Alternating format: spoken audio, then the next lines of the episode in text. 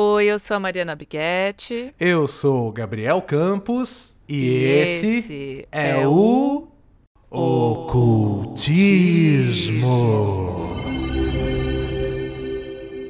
Oi, Mari, tudo bem? Tudo bem por aqui, Gabriel, e com você? Eu estou bem hoje, eu acordei hoje com uma sensação assim de, de accomplishment, de dever cumprido, sabe? Sei. Aconteceu alguma coisa em especial ou foi só uma iluminação mesmo? Não, é que hoje é um dia especial. Hoje é o último episódio, gente, da primeira temporada deste projeto maravilhoso chamado Ocultismo.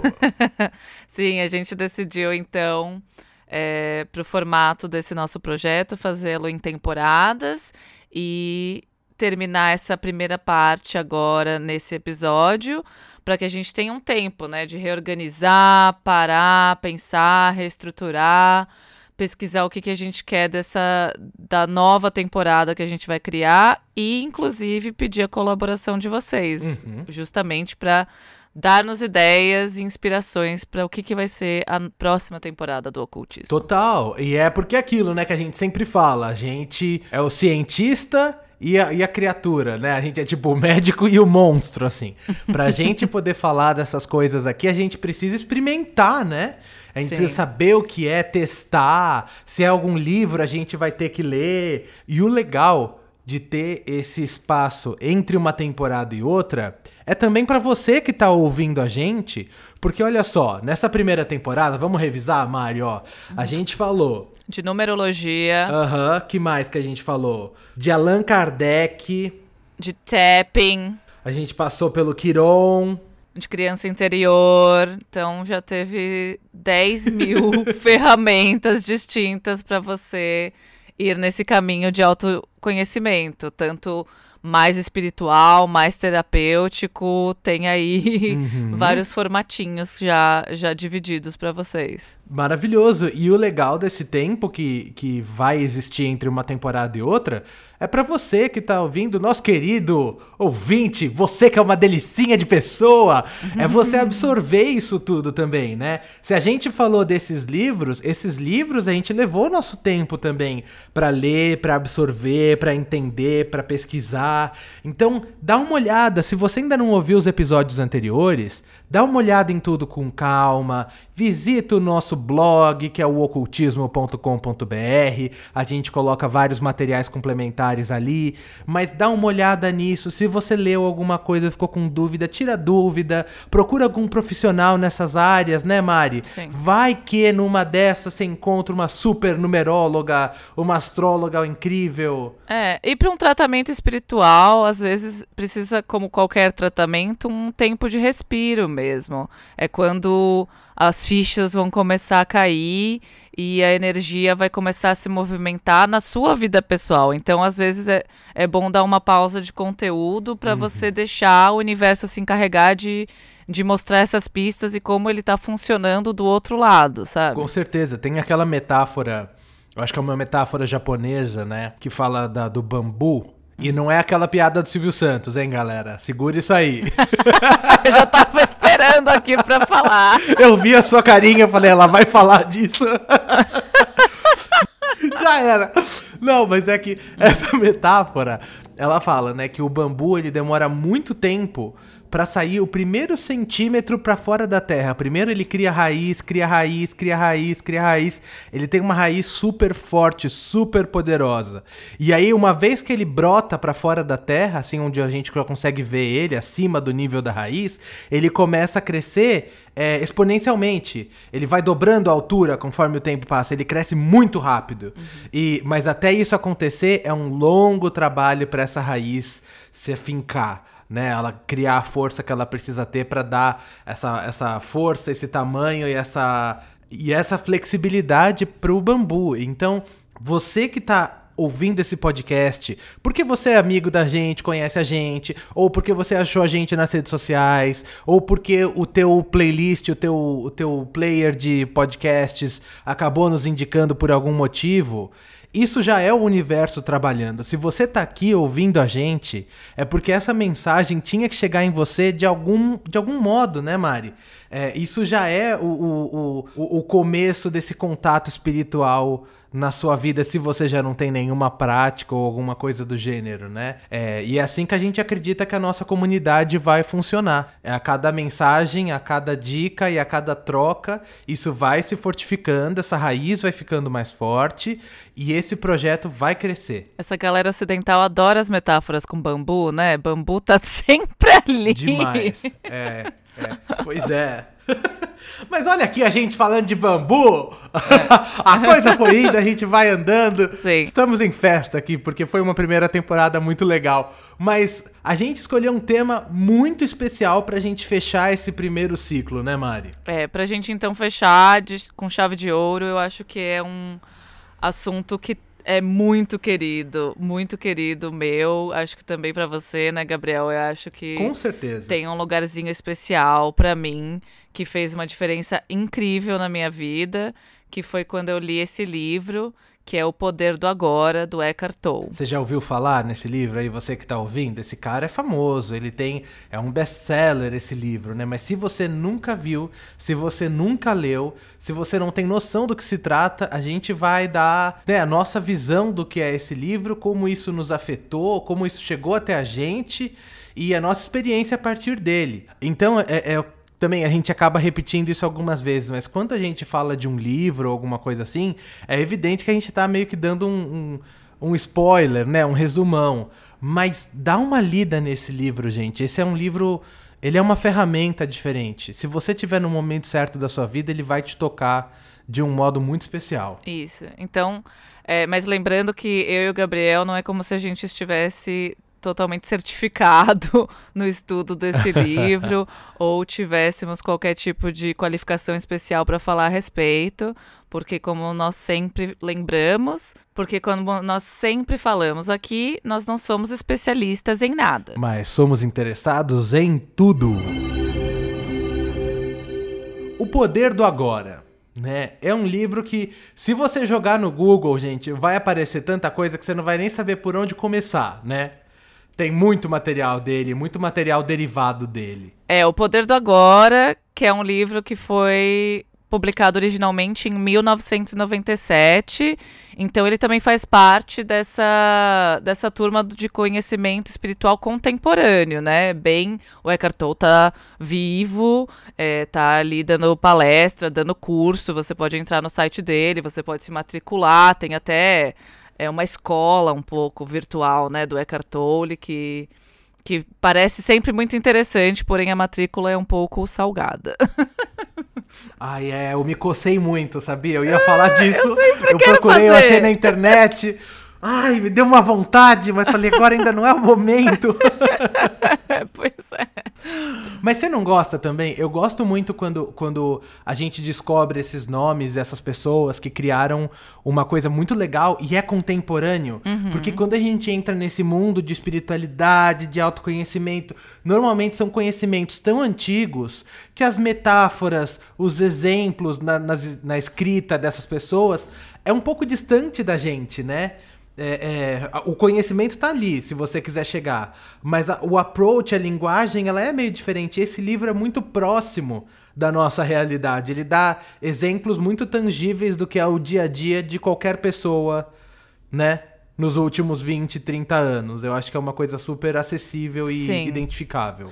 É, eu acho não só o livro, né, o, produto final do Eckhart Tolle, algo incrível, mas a jornada dele em si já é uma dessas inspiradoras que você já, já se identifica de primeira, porque, é, enfim, ele tem esse histórico que ele fala, que ele passou por muito contexto de depressão e ansiedade, até os 30 anos de idade, ele sofria com isso constantemente. Isso já dali ele já ganha um lugar no meu coração porque é essa batalha em comum, sabe?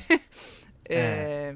Eu vi um vídeo dele, só complementando isso, porque também são aquela. Sabe quando a pessoa fala uma frase que aquela frase te toca de um jeito muito diferente? É, é, a gente falou, acho que num dos primeiros episódios aqui, que era isso: quando você escuta uma coisa que é a verdade, parece que seu corpo recebe ela de outro modo.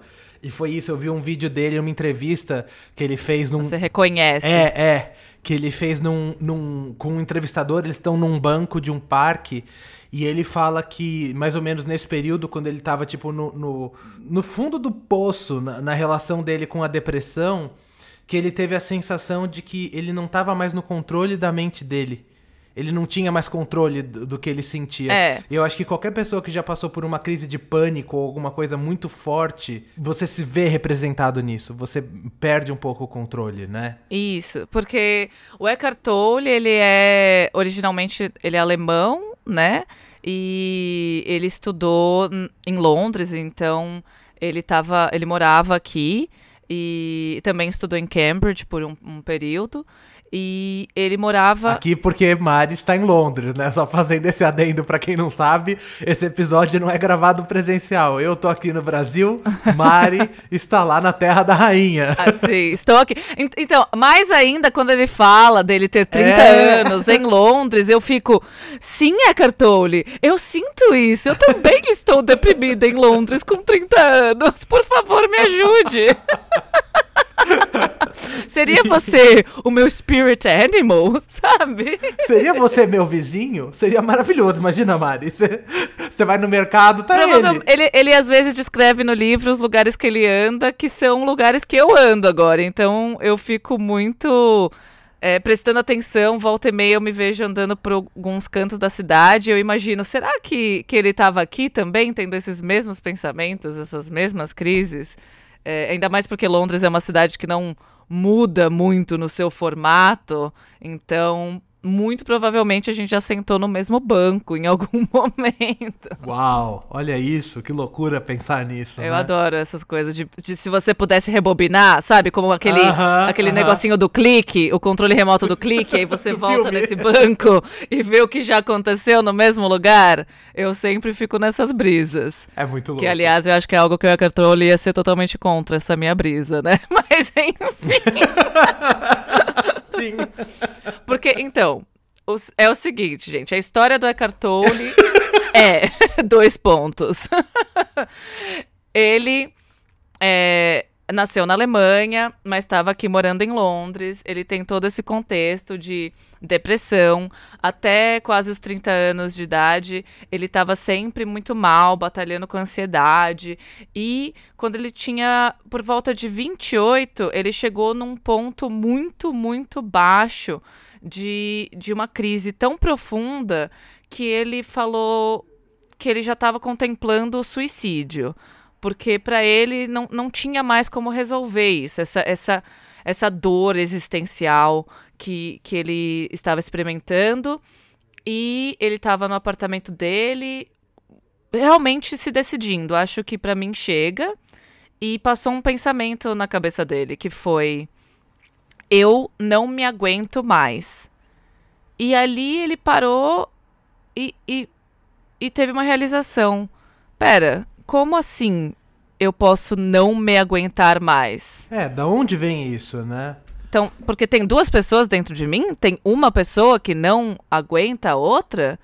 Como é possível? Da onde veio essa voz, né? Tipo, da, como tem essa dualidade tão forte? Exato. Quem, quem é essa pessoa que tá dizendo isso, que não se aguenta mais? Uhum. É, e, e ali algo um, movimento energético muito grande tomou ele e meio que fundiu essa energia de uma coisa só. E ele só ficou meio em paz e ok, foi dormir. E no dia seguinte ele descreve como ele acordou totalmente transformado de, de uhum. olhar uhum. as coisas como ele descreve como se fosse pela primeira vez. É pela primeira vez que ele viu o sol, pela primeira vez que ele ouviu um pássaro, pela primeira vez que ele estava experimentando a vida. E até ele foi cada vez mais largando tudo, todos os laços de trabalho, de estudo, de casa, e ele ficou sentado em bancos de parque por dois anos, pelo que ele conta. Então, imagina, imagina essa brisa. É, e essa experiência dele de ficar dois anos em parques, é, é ali onde ele começou a observar e a entender o que de fato é a observação. É você estar o, o, famoso, né? Todo mundo já deve ter ouvido esse termo em algum momento, mas é você estar tá presente no momento que você tá. Porque ali, estando nesses bancos, ele não tinha outro, ele não tinha outro compromisso. Ele não tinha outra coisa para fazer da vida dele a não ser estar ali com ele naquele banco, naquele parque uhum. e estando ciente de tudo que acontecia à volta dele. É, foi o começo dessa, dessa teoria, teoria, né, entre aspas, mas dessa realização. Mas você sabe que o Eckhart Tolle também faz parte dessa turminha que não era chamada originalmente, uhum. né, por, o nome Eckhart Tolle para ele veio num sonho. Então ele sonhou pois que é. tinha um livro chamado O Poder do Agora, escrito por Eckhart Tolle e ele sabia que ele era o Eckhart Tolle. Então ele mudou o nome dele legalmente. o que também é outra parte da história que eu acho maravilhosa. E lembrando que ele não era uma pessoa que tinha o perfil de estar ligado com qualquer forma de conhecimento espiritual. Isso não era do rolê dele, ele não era dessas uh-uh. pessoas. Uh -uh. Ele inclusive se descreve em alguns pontos como uma pessoa muito pragmática e ai, ele, ele usa um termo em algum momento não é nem nesse livro, eu acho que é no. Ele tem um outro livro que chama A New Earth, né? Um, uma, uma nova terra, que é. Ele, ele, ele fala como se ele se sentia é, desconectado de tudo. Uhum. Assim, inclusive de qualquer crença. É, eu não sei nem o que ele estudava lá na, em Cambridge, mas ele devia ser algo muito analítico, porque ele diz que ele trombava com o Stephen Hawking é, volta e meia. Então, que turminha eu também. Quero beber da água dessa faculdade, né, meu? Desse lugar aí, porque pessoas muito interessantes saíram de lá.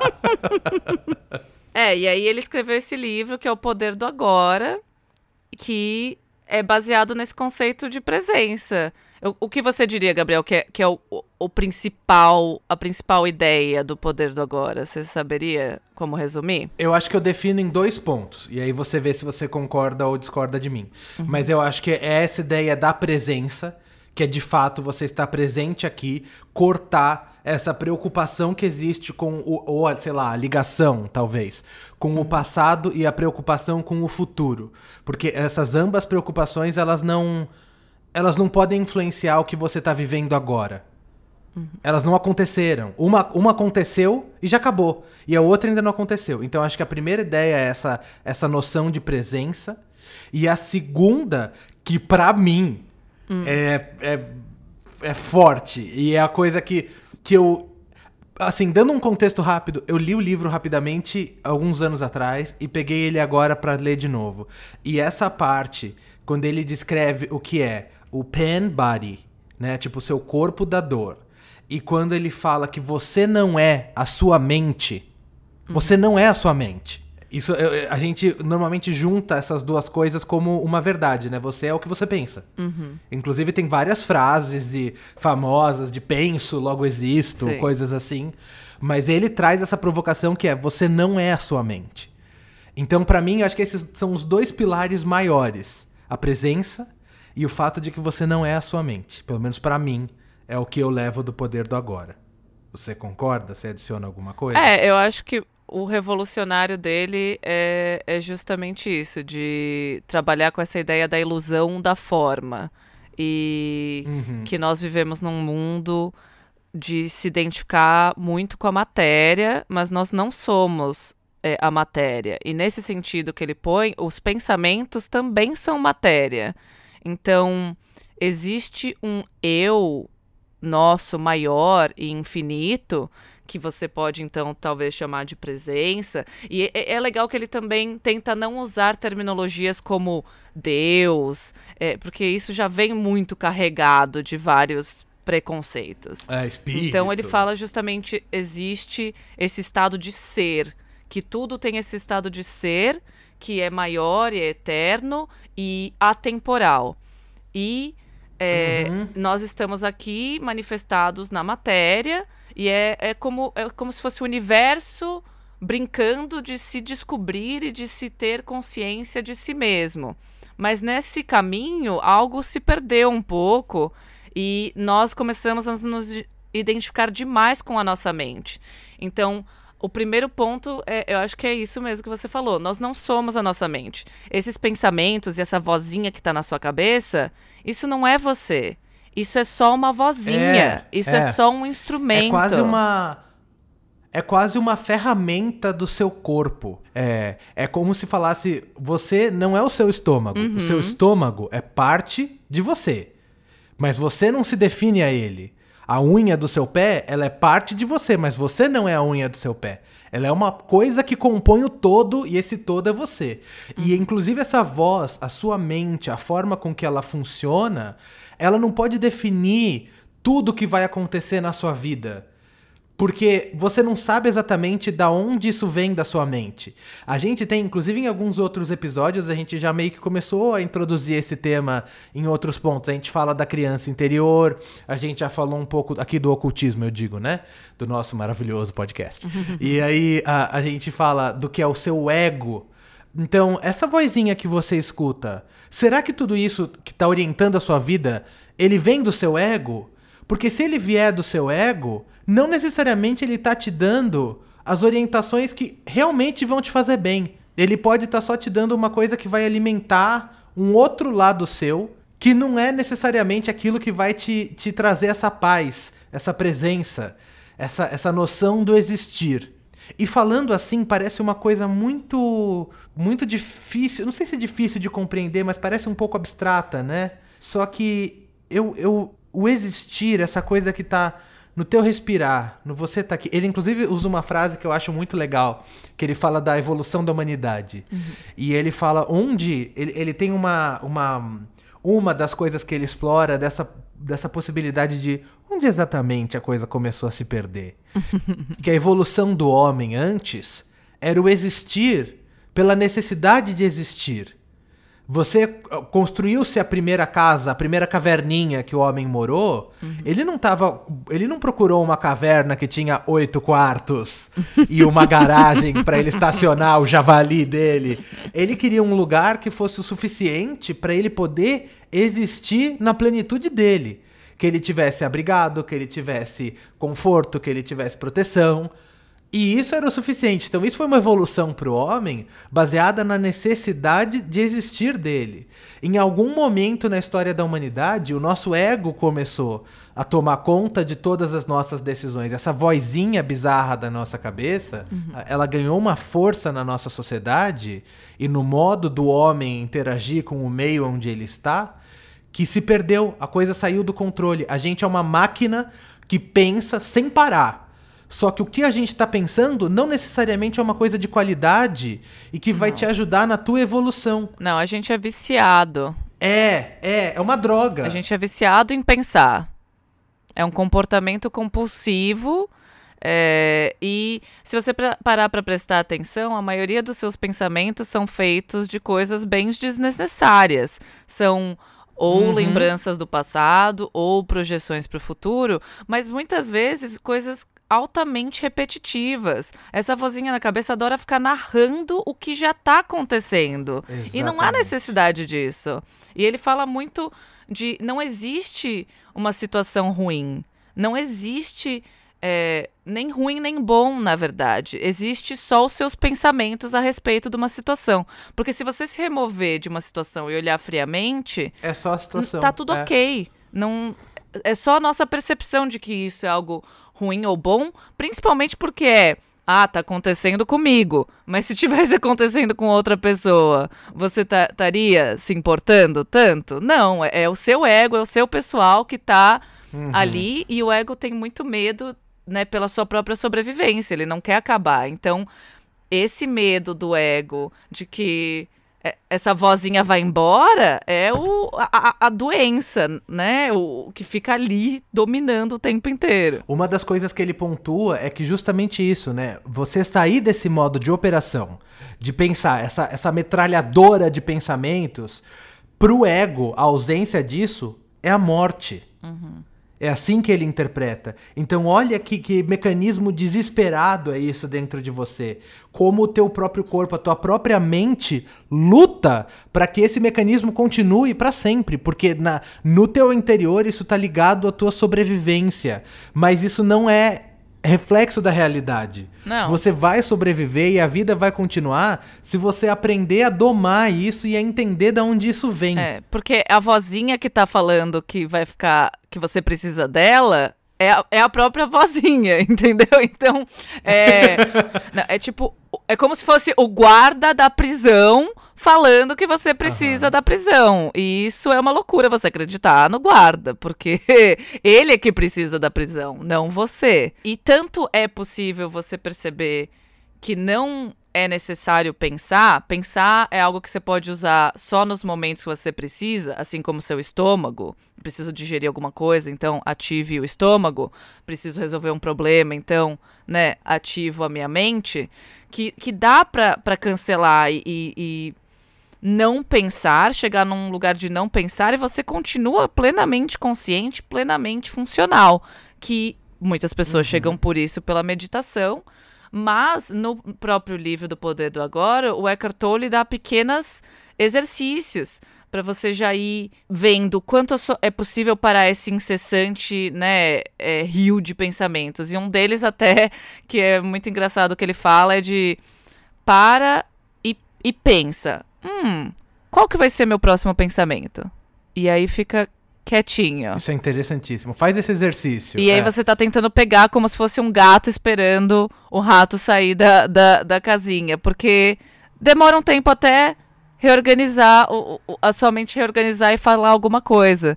Então, por um segundo ou dois, tá vazio, não tem nada, você não pensa. E você não deixou de existir. E é quase como. Eu sei que essa não é a melhor metáfora, e se você ler O Poder do Agora, você vai entender que essa não é uma melhor metáfora que eu vou usar. Mas é quase como se você adicionasse uma outra vozinha que vai combater essa primeira vozinha, sabe? Tem uma parte no livro que ele coloca que eu achei muito interessante, que ele fala, a gente até conversou disso recentemente, né, Mari? Que ele fala, e se eu não pensasse isso? Uhum. Essa frase isso acho que mudou minha vida, real, assim. e se eu não pensasse dessa forma? Porque quando você chega nessa provocação, e aí a gente pode tangibilizar em situações, para você que tá ouvindo aí entender isso de um modo muito direto.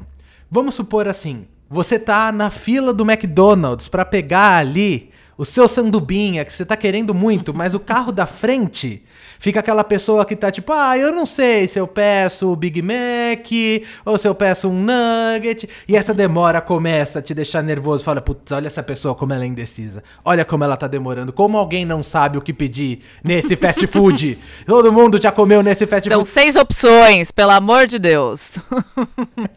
Mas, e se você colocar uma vozinha aí, você tá nervoso, você tá, você tá incomodado, põe uma vozinha na tua cabeça e fala: e se eu não ficasse bravo por isso? Isso quebra esse padrão de tal forma que você, a partir do momento, pelo menos para mim, tá? Isso eu tô colocando a minha experiência, mas a partir do momento que você coloca essa outra frase, é como se você não sei, dá, dá, é como se você mudasse totalmente a situação e você conseguisse ver tudo isso que está acontecendo com uma certa distância do problema. Uhum. A mulher está demorando. Ela está demorando. É. Paciência, sabe? Não tem muito o que você fazer. Você tem que existir. Já já você vai pegar seu lanche. E você não tá. Não é uma coisa que você vai ficar sem o seu lanche. Não. É só esperar um pouquinho a mais. Você já tá lá. Uhum. Né? É, então, isso ele fala muito que não existem problemas. Se você estiver presente aqui, agora, não daqui cinco minutos, não daqui dez minutos, não amanhã, não ano que vem, agora. Você não tem problemas agora tudo tá ok agora, nesse instante. E aí, quando uma situação se apresentar, você tem opções. Ou você faz alguma coisa e você age, e aí resolveu-se o, entre aspas, problema. Ou você é, se você não está conseguindo lidar com, com essa situação, você pode sair dessa. Só, só largar e virar as costas e sair disso. Ou você se não tem como mudar, não tem como agir, aceitá-la. Essas são as suas opções: aceitar, uhum. agir, mudar ou se retirar dessa situação. Qualquer outra coisa além disso é loucura. Porque eu acho que essa é uma grande frase que ele fala que, que isso me bateu muito, que é negar o que é, negar o que já é, Ah, é insano. É insano. Como a gente pode estar indo contra o tempo inteiro do que, do que é. É isso que é agora. É, tá é. acontecendo agora, nesse momento. Você tá aqui. Eu sei, você quer um trabalho melhor, você quer, né, Você quer o seu lanche mais rápido. um namorado novo, você quer um celular, você quer o que seja. Mas agora você tá sentado no seu trabalho com o seu laptop. O que, que, que adianta você ficar nessa? Ou então ficar rebobinando pro passado. Ai, aquela vez que, né, meu amigo falou isso comigo, eu poderia ter respondido tal coisa. Tá, não respondeu, entendeu? E, Uhum. e é, é isso que ele fala. A única coisa que a gente tem, na verdade, a única coisa que existe é o presente. Não existe passado, não existe futuro. Isso é uma ilusão. Porque passado e futuro só existem quando você evoca eles no presente. Então, uma memória você trouxe à tona para o presente de agora e o futuro você está imaginando na sua cabeça agora, mas os dois não existem. Só existe o que está acontecendo agora. E a gente, por exemplo, quem faz análise, quem vai em psicóloga, sabe? Revisitar o passado tem a sua importância de um aprendizado, de um avançado, com certeza. Mas o que o Eckhart Tolle defende é que você não pode viver ali. Você pode entender o que aconteceu no passado. Você pode ter passado por situações e isso te ter reverberado em você e trazido milhões de experiências. Sim, mas o negócio é que o teu passado, ele não pode dominar você no presente. Entendeu? O que aconteceu te serviu de experiência, de conhecimento e tá lá na caixinha dele ali acabou. É. Agora você tá aqui, agora você tá vivendo essa situação. Então, eu acho que isso é muito importante de saber. Ah, não, é porque eu também acho que isso também é outra coisa que ele falou que todos os eh, né, problemas são, são causados por a sua mente estar muito no passado ou muito no futuro. E aí ele fala, se você tem Uhum. eh, ansiedade, eh, depressão, eh, isso vem da sua mente estar no futuro demais. Você está pesando muito pro futuro. Enquanto se você tem arrependimento e culpa, isso é porque você está muito preso ao passado. Tem passado demais na sua vida. De qualquer modo, a tua cura é o teu presente, né? Tipo, é você estar aqui nesse modo. E, e também tem um, um disclaimer que eu queria fazer, que é só. Porque assim, né? Eu sei que muita gente que tá ouvindo isso já tem um conhecimento espiritual, mas tem gente que tá chegando a primeira vez, né? Quando a gente conta a história do Eckhart Tolle, que ele tava ali pensando em se matar, se você tá nesse ponto e você tá ouvindo, não espera que você vai dormir, vai acordar e vai ficar tudo bem tá?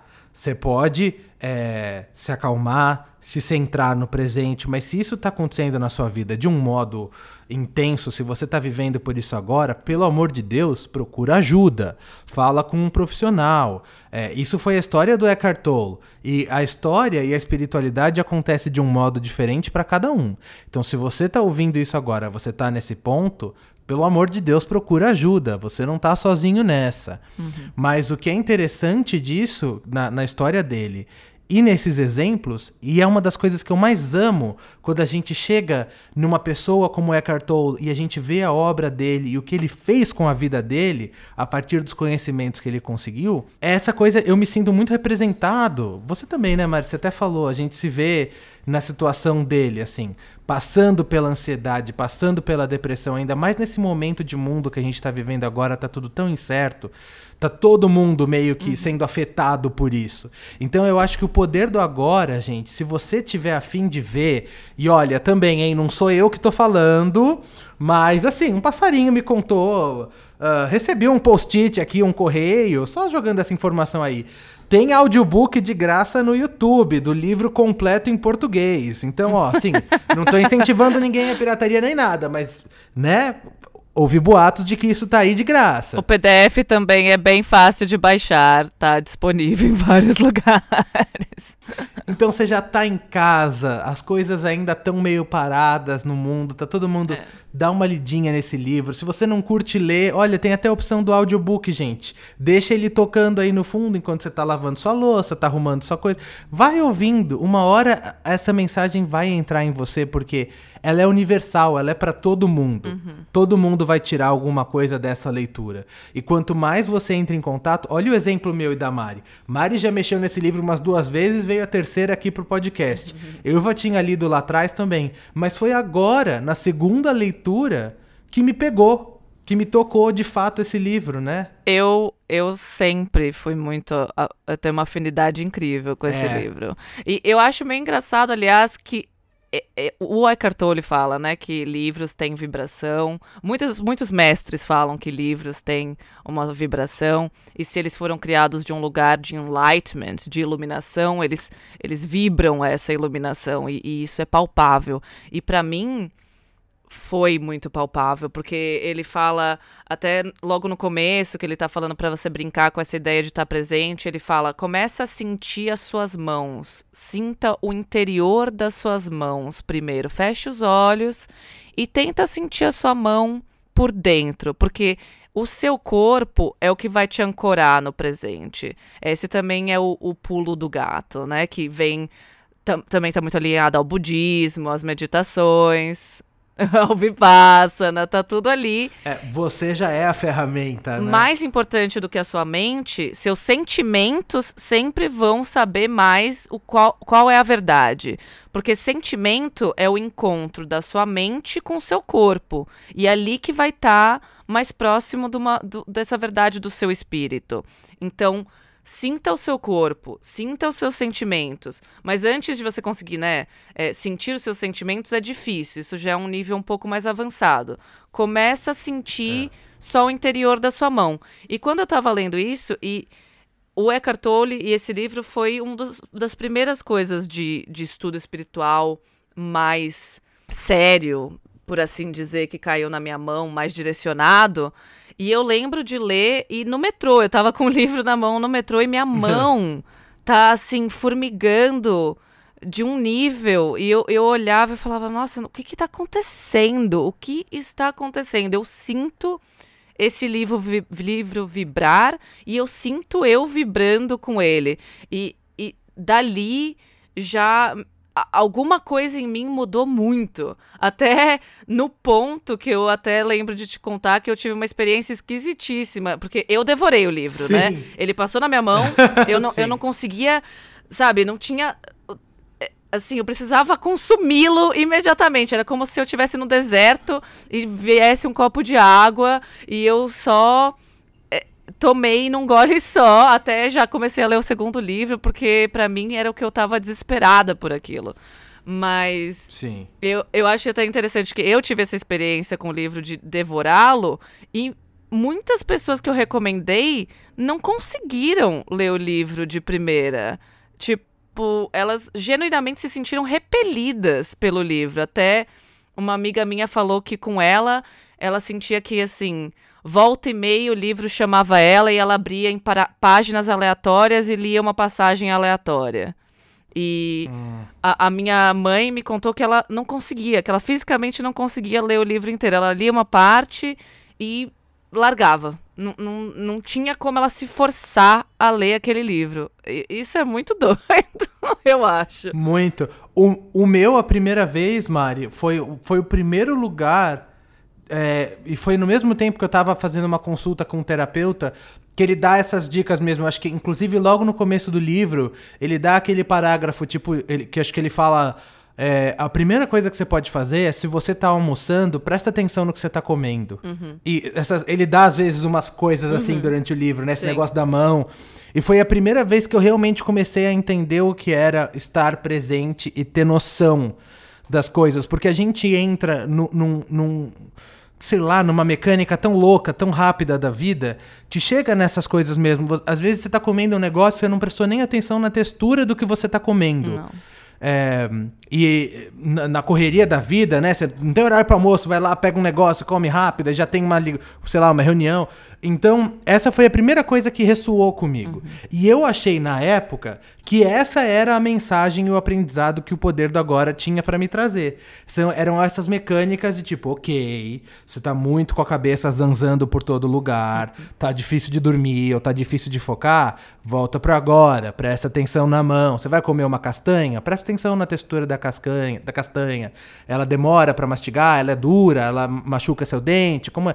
Então, é, essa foi a primeira coisa. Só que dessa outra vez que eu li, agora para o podcast, como pesquisa para isso daqui, para mim foi essa questão dessa segunda voz. Eu não, eu não sei porquê. Esse parágrafo da primeira vez que eu li, ele não me tocou desse jeito. Uhum. Ele passou batido. Sempre tem alguma coisa nova. Toda vez que eu leio, tem alguma coisa que. É! Que... Ele sempre me realinha quando eu preciso. Impressionante. E se você não pensar dessa forma, essa frase. Olha, gente, são pouquíssimas palavras, não é nem uma coisa tão profunda assim. Uhum. Mas eu lembro que eu, eu li essa vez, eu tive que fechar o livro para eu absorver isso, porque eu falei, nossa, e se eu não pensasse isso, gente? Como é que. Isso nunca passou pela minha cabeça, sabe? É, tô puto, tô de saco cheio. Mas e se eu não tiver? Parece tão fácil. Claro, porque o guarda da prisão não vai falar para você. E se você não estivesse preso?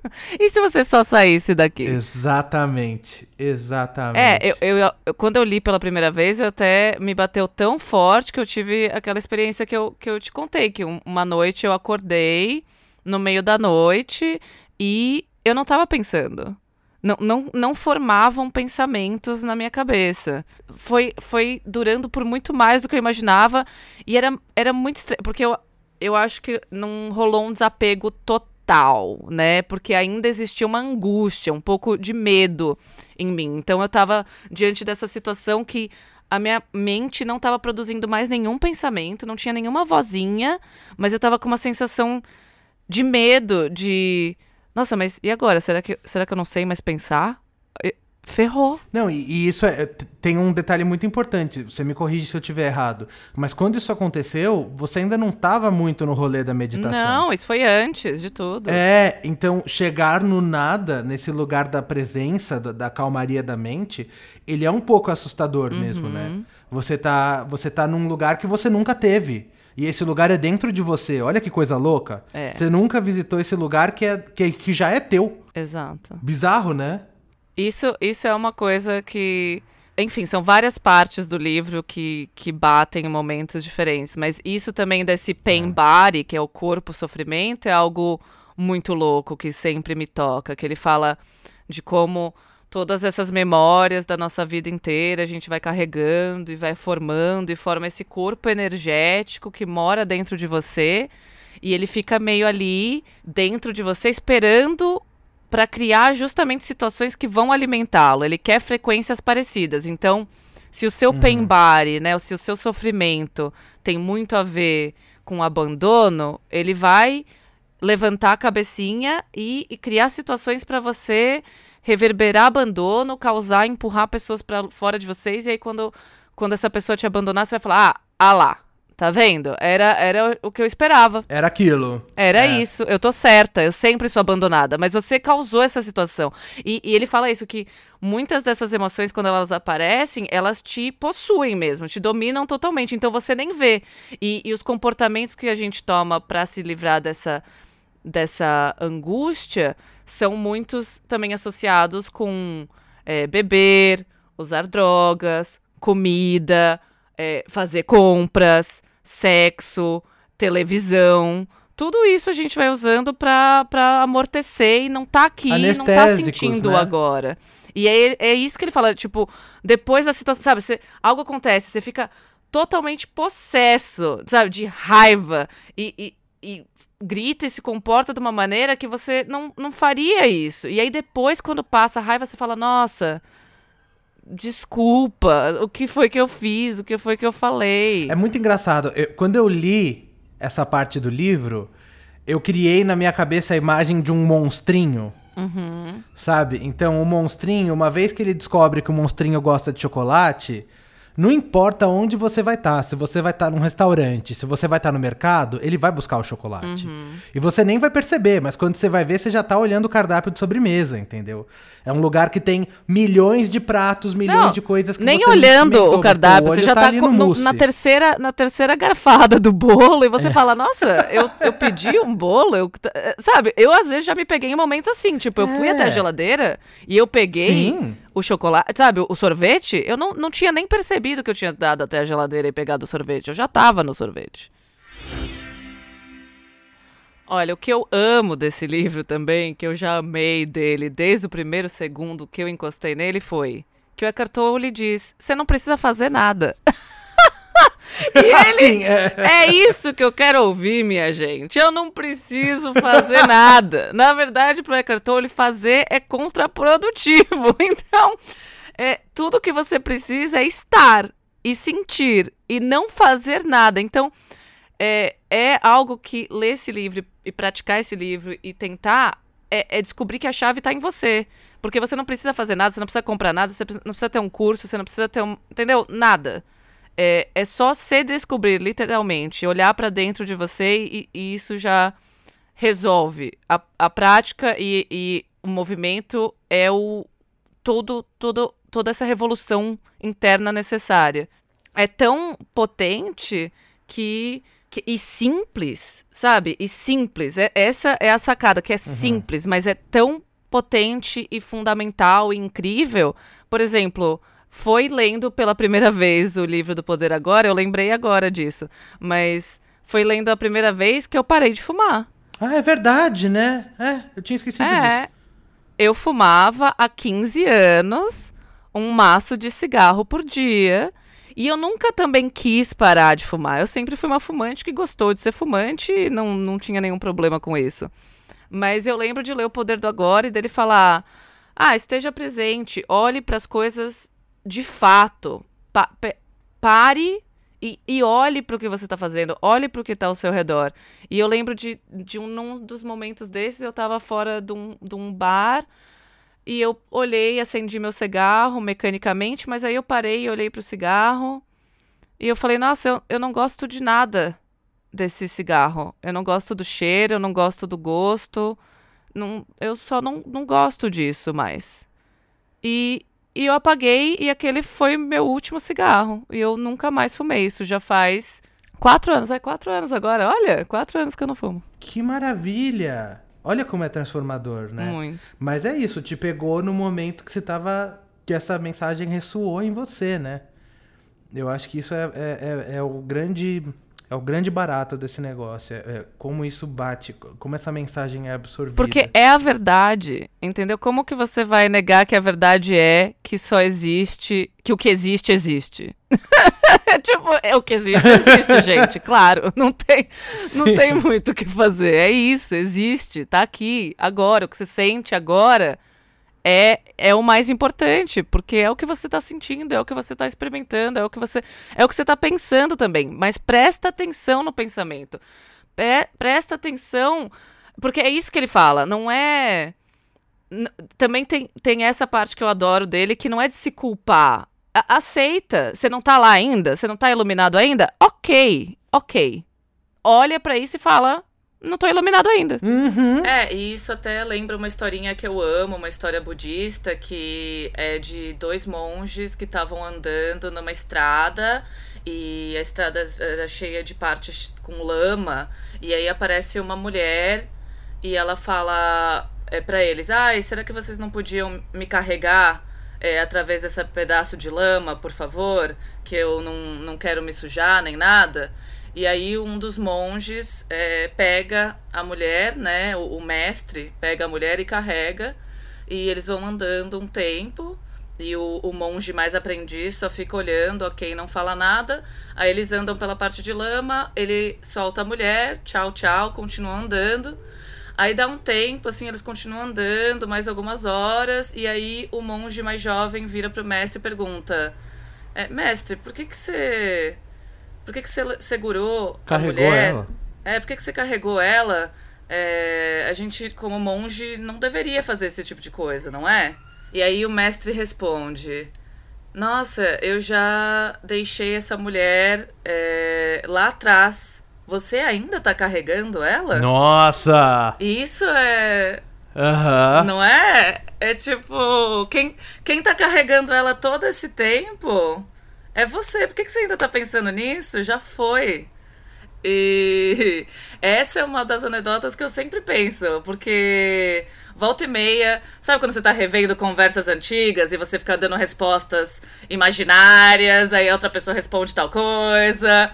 O que, Mari? Eu sou o campeão de discutir coisas que já aconteceram. Sabe? Aquela Acho que o coisa, chuveiro- a resposta que eu queria ter dado. Exato. O chuveiro é o melhor palco, né, Pra reprisar as situações.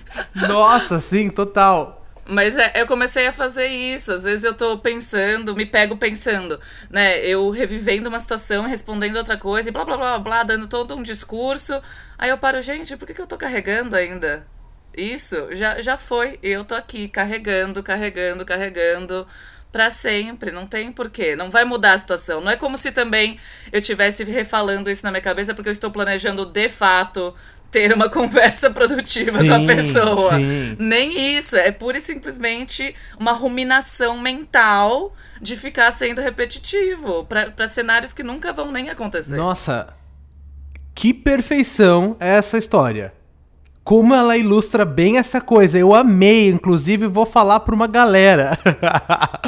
Porque com certeza é, é muito simbólico, é muito verdadeiro e é quase como um- uma ferramenta default da nossa cabeça, né? A gente fica dando esse replay eterno de coisas mesmo e, e, e não, não ajuda em nada, né? É um problema que você carrega, é uma coisa que você não, não, tá, não tá te trazendo paz de espírito, não tá te trazendo lucidez mental. Pra quê? É. Que isso é outra coisa que o Eckhart Tolle fala, que não existem problemas. Problemas é uma situação criada pela sua mente. A mente adora ter coisinhas pra resolver e ficar martelando em cima. Mas se você estiver presente, isso não existe, porque no presente você só tem situações. E situações das quais você pode agir, evitar ou aceitar. E é isso, de momento em momento é só isso. Não, não existe um problema, porque nada que aconteceu no passado é um problema, a não ser que você fique, né, ruminando ele de novo, e nada que aconteceu no futuro é um problema, porque essas duas coisas não existem. Elas só não existem. Existe o agora, e tudo que você já experimentou e tudo que você vai experimentar, só é possível experimentá-las agora, nesse momento que você está consciente. Bom, então é isso, pessoal. E como sempre, pra terminar a nossa primeira temporada, aqui tem que terminar do jeito que a gente ama, né? Com o nosso cantinho da Good Vibes. Então a gente vai dar uma dica, uma ideia, uma sugestão de alguma coisa que nos deixa felizes, assim, que me deixa muito feliz, que me faz bem e que faz bem pra Mari também. A gente dá essa dica aqui pra que termine o nosso episódio num tom alegre e com uma dica também pra você trazer na sua vida. Exato. Então aqui é, são coisinhas que a gente acha que tem essa vibração elevada e que ajudam a colocar a nossa cabeça num lugar é, mais presente, quem sabe? Pode ser, pode ser uma dessas dos motivos. Então, para minha dica dessa semana do Cantinho da Good Vibes, eu vou passar aqui um poema é, de um poeta, o Rumi, e ele é um poeta sufista do século XIII, mas eu acho que ele era uma pessoa com certeza que era iluminada e estava muito presente, porque os poemas dele justamente falam sobre isso, e ele também era teólogo. E até acho que poe- poemas do Rumi estão em todos os lugares quando se fala de espiritualidade, as pessoas gostam bastante dele. E esse poema é que eu escolhi, ele conversa bastante com essa ideia mesmo do do poder do agora, né, de, de aceitar as emoções. Então, o nome do poema é A Casa de Hóspedes. Eu vou ler para vocês. Ai, lê. O ser humano é uma casa de hóspedes. Toda manhã, uma nova chegada. A alegria, a depressão, a falta de sentido, como visitantes inesperados. Receba e entretenha a todos. Mesmo que seja uma multidão de dores, que violentamente varrem sua casa e tira seus móveis. Ainda assim, trate seus hóspedes honradamente. Eles podem estar te limpando para um novo prazer. o pensamento escuro, a vergonha, a malícia, encontre-o à porta rindo. Agradeça a quem vem, porque cada um foi enviado como um guardião do além. Lindíssimo. É, é, bonito, né? Eu acho que ele é bem dessa, dessa ideia mesmo de estar presente, sentir os seus sentimentos, né? Pegar essas uhum. sensações quando elas aparecem, mas aceitá-las, né? Aceitá-las, que é. até o que a gente diz que é ruim, tudo isso é uma perspectiva, né? A sensação, ela nunca vai ser boa ou ruim, é só o nosso julgamento a respeito disso. Então, quem sabe uma sensação dita negativa tá vindo por um motivo. Pode ser que tudo tenha, tenha o seu motivo mesmo. E é uma coisa que eu acredito muito, né? Às vezes, quando a gente tá muito no fundo do poço, a gente não percebe que isso pode ser a abertura de um novo caminho, né? Uma, um, tem um, eu acredito num propósito maior das coisas mesmo. Mas eu amei esse poema, que lindo. Dá vontade de, tipo, imprimir e colocar ele na parede, sabe? Muito bonito. Ele tem vários, então eu vou colocar lá esse no nosso blog, mas também recomendações dos livros dele, que são vários, vários que tem esse cunho espiritual e eles vêm com esse essa uhum. coisa dessa vibração. Eu acho que os poemas do Rumi também têm uma vibraçãozinha de que nasceu de um lugar iluminado. Que maravilha. Muito legal. A minha dica, eu acho que pro, pro, pro cantinho da Good Vibes, é, final dessa primeira temporada, que me deixou tão feliz de participar, que, que foi uma alegria estar é, tá envolvido nesse projeto, e ainda sabendo desse momento que a gente vive de mundo e pensando nessa questão do, do poder do agora, eu acho que é você aceitar como você tá, mas eu acho que eu, eu coloco uma vírgula a mais nisso, que é, é você ter a esperança e acreditar ainda que as coisas acontecem por um motivo, que tudo pode melhorar. E a minha dica final para essa primeira temporada é uma música do Raul Seixas, que, by the way, eu também acho que a gente podia fazer depois um episódio só dele, Mari. Quem sabe na nossa segunda temporada. Sim. Porque ele tinha um lado muito espiritual na, no trabalho dele, e ele, inclusive, é, era ligado a diversas formas diferentes de exercício da espiritualidade, coisas assim. Ele traz isso com muita força no trabalho dele. E ele tem uma música que é até um pouco clichê essa altura do campeonato, mas é, se chama Tente Outra Vez. Eu acho que ela, ela, ela traz uma, uma sensação de aceitação do momento que, que as pessoas estão vivendo, que eu acho que conversa com esse momento de humanidade. O, a abertura da música já para mim significa muito e eu acho que é uma forma muito boa de terminar essa primeira temporada que diz é, não diga que a canção está perdida e tenha fé em Deus, tenha fé na vida. Tenta outra vez. É como se ele falasse: respira, aceita. Tudo que está acontecendo, está acontecendo. Mas pode melhorar. Tenha fé, sabe? Tenha fé. Não precisa ser numa religião, numa coisa maior. Acredita. Sim, em nada do espiritual, acredite em você. Essa é a mensagem que eu queria deixar para concluir. Porque assim como tudo que está acontecendo no, no, mundo e na nossa vida individual, é, eu acredito na gente, Mari. Eu acredito no ocultismo. e, e eu acredito em você que está ouvindo também. Muito obrigado por acompanhar a gente nesse tempo todo tá nesse projeto com a gente, tá nesse processo com a gente. Uma gratidão imensa a quem contribuiu e mandou dicas e escutou. É sempre bom. Até me fez retomar contato com várias pessoas que eu não conversava fazia tempo, Sim. que me procuraram por causa disso. Então, eu tô animada a continuar isso, continuar retomando contatos e conhecendo pessoas novas também. Sim, com certeza, naquela nossa ideia de estar numa comunidade, né? Trocar conhecimento, trocar informações, conhecer pessoas novas e tá aberto para tudo de legal que o universo tem para trazer pra gente.